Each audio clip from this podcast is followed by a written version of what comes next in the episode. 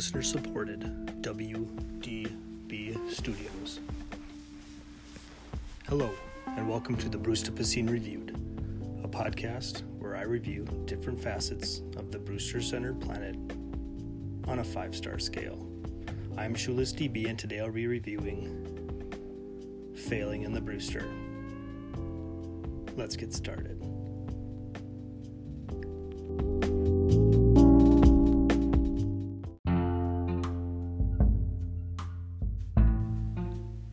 I'm a big podcast guy. I like listening to them. Hell, I record them, obviously. Um, I like recommending them and getting recommendations for them. And one of the podcasts I enjoy listening to is the Tim Ferriss Show. On his show, Tim interviews top performers in every imaginable field and asks them very intriguing and open questions. One such question is How has a failure or apparent failure set you up for later success? Answers to this question run the gamut from business failures to school failures to personality failures. But I end up contemplating this question quite often in my own life. You see, my own unconscionable number of failures, as much as I loathe them, have set me up for later successes, either from lessons learned, a heart and grittiness, or just an ability to view things in a proper proper perspective. One such failure, and for the benefit of the BBA community, an athletic failure, still haunts me to this day. Yet it's something I've grown to be almost, well, almost thankful for. It was 1994, a cool, calm evening in May. I was a junior in high school pitching for our varsity squad against our crosstown rivals. I had two and a third fairly clean innings on the mound, and then and, and then it happened. I planted a fastball about 10 feet in front of home plate. Didn't even reach the dirt around home. My next pitch sailed four feet over my catcher's head. The next one I bounced up there. I remember my coach yelling from the dugout asking if I was okay. I I felt okay. My arm didn't hurt. I wasn't tired, but I just couldn't I just couldn't grip the ball. It was like I'd never touched or thrown a baseball before. All those years and months and days and afternoons playing baseball, playing catch, without a thought or a care, like breathing. And now, there I was not knowing how to throw. It's like I forgot how to breathe, how to inhale, how to exhale. Ball four landed in the left handed batter's box. At the time, I didn't really understand what was happening. I still don't understand why it happened. I went through several more batters that inning. Wild pitches were interrupted by random, rare strikes, which I felt maybe the umpire was just feeling sorry for me at some points. After several runs, I was pulled from the game and sent to third base. The next batter hit a nice two hopper to me. It was perfect for a double play. I rotated to throw to second, felt like my mind's instructions, along with all the muscle memory built through the years, just didn't speak the same language my arm understood. The ball flew 20 feet over second and into right field. I walked onto the field that day, a, a baseball player, a kid. I walked off the field, well, I'm still not sure to be honest. I had never heard of the Yips before. I had never heard of Steve Blass of the Pittsburgh Pirates. It was before Rick, Rick Ankiel's time.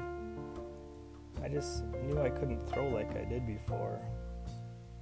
I tried pitching several games after the day with similar similar results. I went from being at the top of the rotation to being scratched as even an option. I didn't pitch an inning throughout the entire Legion season that summer. That summer. but I did play baseball. Through a, a ton of throwing errors, I learned I needed to focus when I threw solely on my footwork, and I needed to throw as hard as I possibly could. Every throw, every time. It was the in between throws that bit me though, like a throw from home we were, playing in to prevent a run from scoring. If I was at third, I just couldn't throw as hard as I could. I was too close, and that slight change wreaked havoc on my ability to make just a simple toss, a simple throw. But I learned to adapt.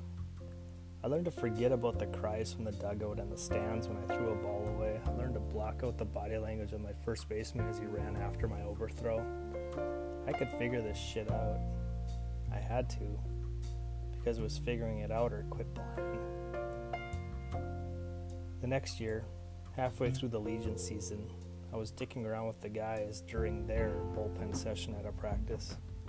We were emulating pitchers from the MLB, which is a, a made up baseball league for those that don't understand what I'm talking about there. Um, the MLB players, we would emulate their windups, their throwing style, everything. I grabbed a ball and pretended to be Dennis Eckersley. I dropped down completely sidearm and threw a strike. I did it again and again and again and again. I could fucking throw sidearm. I could maybe fucking pitch sidearm.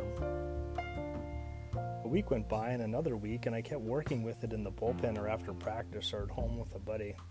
I started dropping down lower on my throws to first. I started playing catch at a lower arm angle. I could I could fucking do this. We were up by eight runs in a throwaway out of town game when I finally convinced our Legion coach to put me on the mound. He told me I had absolutely no runs to work with. If a guy scored, I was done.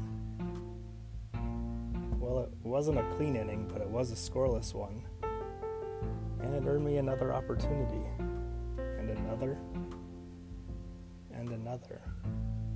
I went off to college the next year to play baseball, to play shortstop. But I was still a young kid who wanted to pitch, to be in control of the game, to be on the mound. And I did. Fuck you, yips. Failing in the BBA can come in various forms a bad trade, a bad free agent signing, terrible extension, just being Boise, you know, whatever. One of my current failures I'm working through in the BBA with the California Crusaders is the signing of Miguel Ramos to a contract guaranteeing him over 20 million per season for 6 years. I did that in right before the 2039 season, basically in my first week as the GM of the Crusaders. Right now we're in year 3 of that contract and Ramos has at 32, I think deteriorated into a number three or four starter. Definitely not worthy of a top 2% contract in the league. And just a shout out or side note to Ron, I have no idea if that percentage is correct. I completely made it up. But we all make mistakes in this game. It's almost impossible not to because even doing nothing can be a failing sometimes. But it's how we go about dealing with the failure, failures that matter. Are you going to quit? and get are you just gonna give up on a season or two? Fuck that. I'm gonna make the Ramos contract work, or trade him with a prospect sweetener, or just eat the contract entirely and deal with it that way. Hell, he'll probably be a really expensive, mediocre bullpen arm that last season. And it's okay. The failure was done. But it's the dwelling on the failure that will hurt you. Learn from it. Move on find another way forward. I give Failing in the Brewster three stars. I also give the Yips zero fucking stars. I still can't throw a legitimate BP session. It's weird. No kid wants me throwing as hard as I can sidearm for batting practice for some reason. Whatever.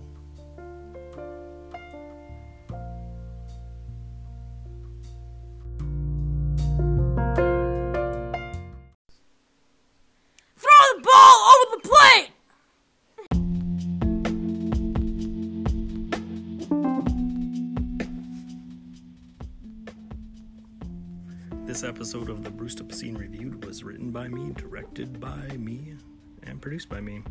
I'm the technical director and the creative director. If there's a topic you'd like reviewed on the Brewster Piscine Reviewed, please send me a message on Slack or a private message on the forums. Have a kick ass day.